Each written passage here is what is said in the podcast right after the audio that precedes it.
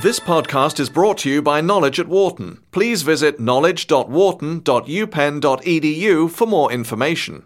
Additional support for this podcast comes from Wharton Executive Education. For more information on Wharton's new leadership programs, including creating and leading high performing teams and high potential leaders, accelerating your impact, please visit executiveeducation.wharton.upenn.edu.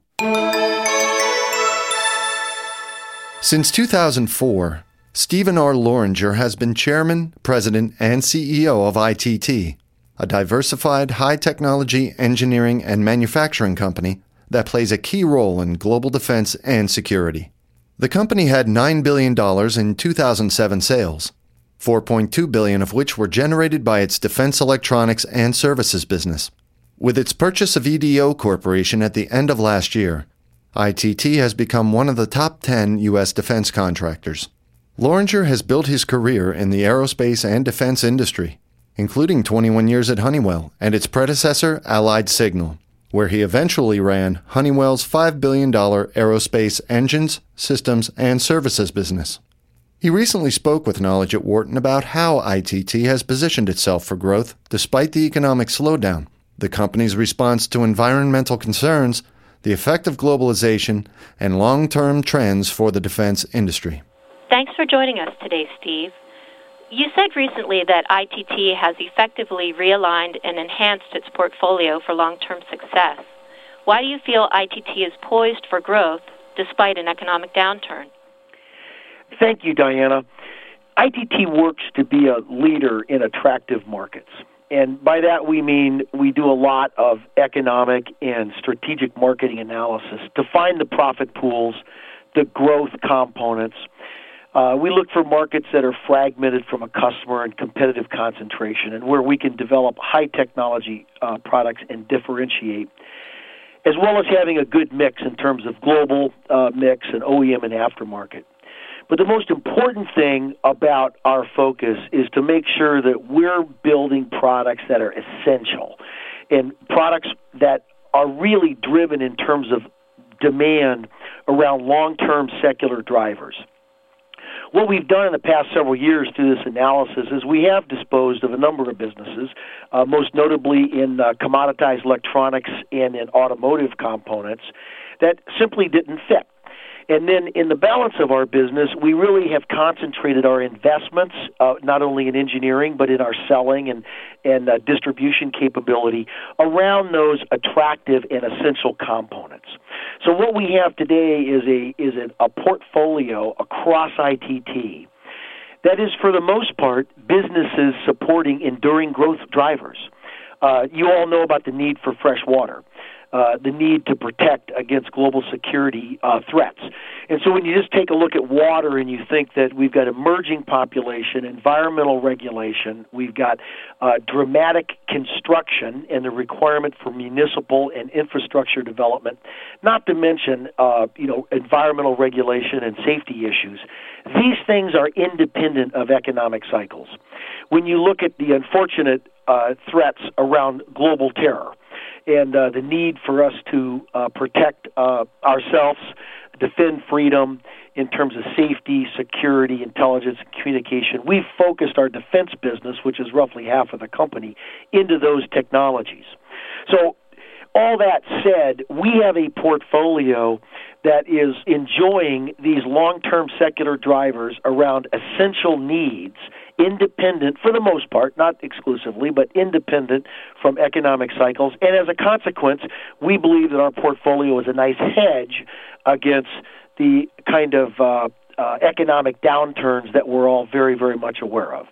On top of that, I'm pleased to say that we uh, finished a 2,000 year in record. Uh, uh, in record style, and as we're looking at 2008, we're looking forward to another very, very strong year. How has globalization affected the defense industry in the past 10 years? Well, when you when you think about that, our defense business here is still principally U.S. Now, we do have an awful lot of people outside the United States, but they are, for the most part, operating uh, on U.S. based contracts. As an example, we do O and M, that's operations and maintenance. We do a lot of vehicle support and communications work in the Middle East, but that's all U.S. contract. What we see beyond that is our international allies, most most uh, definitively the NATO uh, countries, really need to have interoperability with each other and including U.S. Defense Forces. So when we're looking at our tactical communications business and our electronic warfare businesses, we've had some very nice growth trends. Uh, outside the United States with with uh, international militaries, where we've been selling some of the same components that we sell. Obviously, of course, with the uh, the ITAR and uh, export uh, restrictions to the United States. And what what we've really seen in that area is, uh, you know, we've seen about a 15% growth rate. Today, we're only about 10% international in terms of actual sales, but we see that growth rate continuing, and uh, and one that's going to be a, a larger piece of our portfolio in the future. What are some of the defense industry challenges and trends?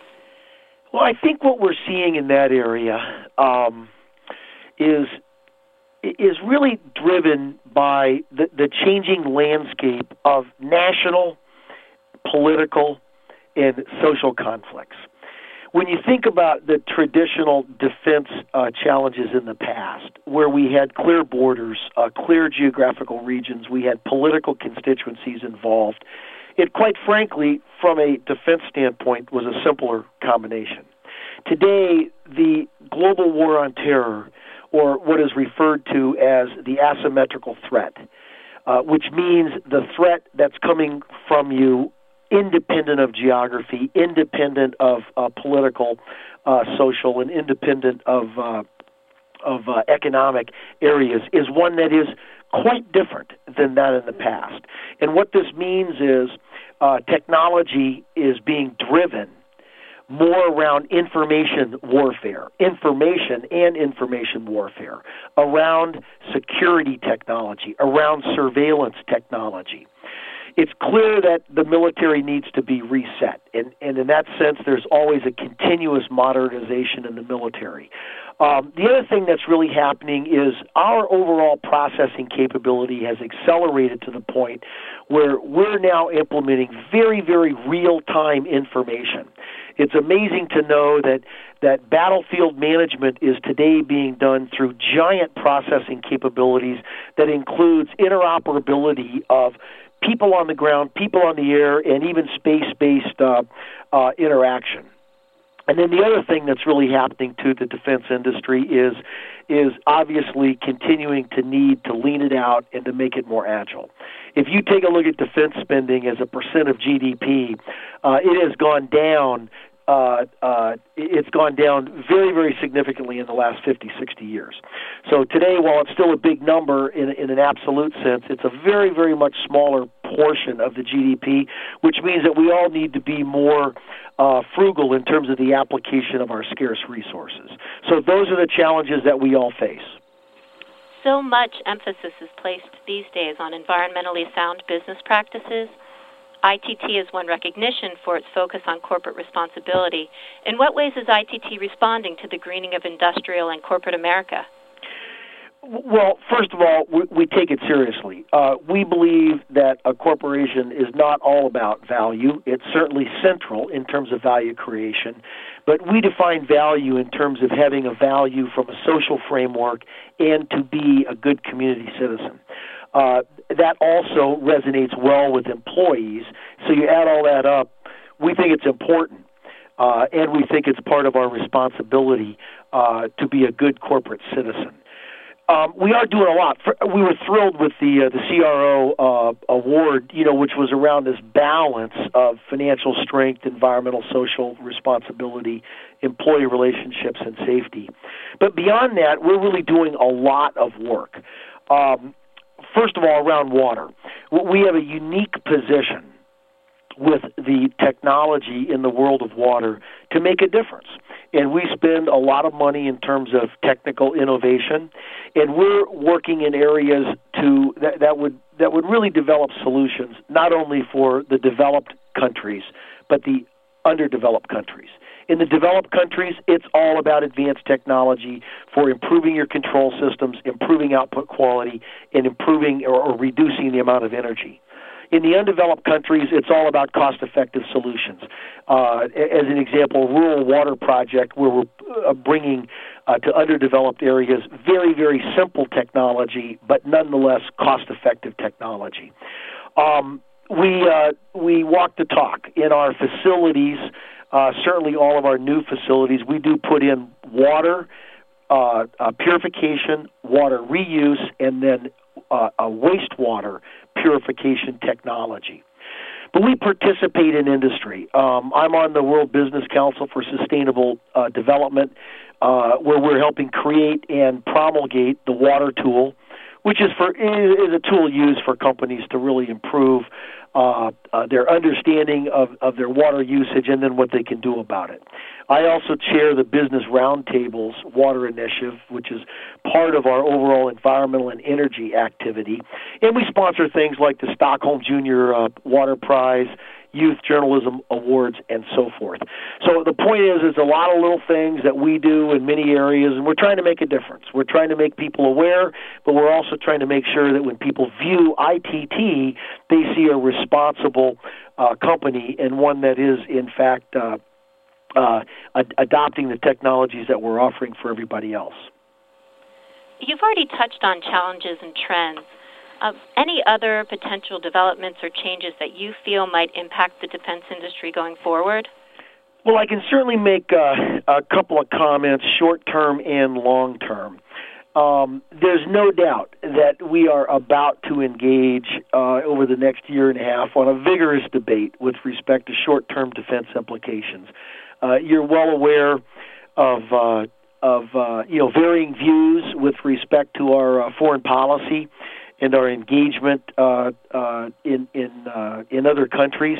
And with the upcoming administrative changes, we're going to see, um, you know, obviously some short-term perturbations. Uh, and again, your guess is as good as mine in terms of what direction that goes. But but I think what's more important is is I actually would say beyond the short-term uh, changes. I actually don't see any dramatic changes or developments um, over the long term. I don't see a dramatic shift.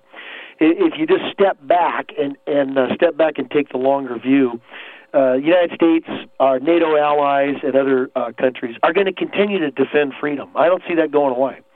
And uh, unfortunately, the world, uh, uh, you know, with uh, various political and uh, uh, social constituencies, you know, isn't getting any safer and uh, we wish it all weren't that way.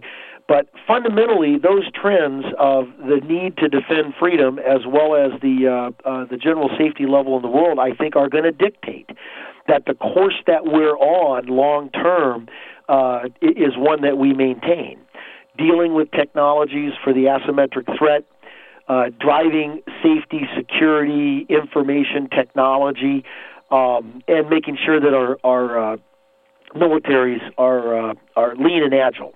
So, quite frankly, beyond the short term, I see a steady, continued trend in the direction that we've been going ever since September 11th. Great, Steve. Thank you so much for joining us. It's our pleasure, Diana. Good luck with you. For more information, please visit knowledge.wharton.upenn.edu.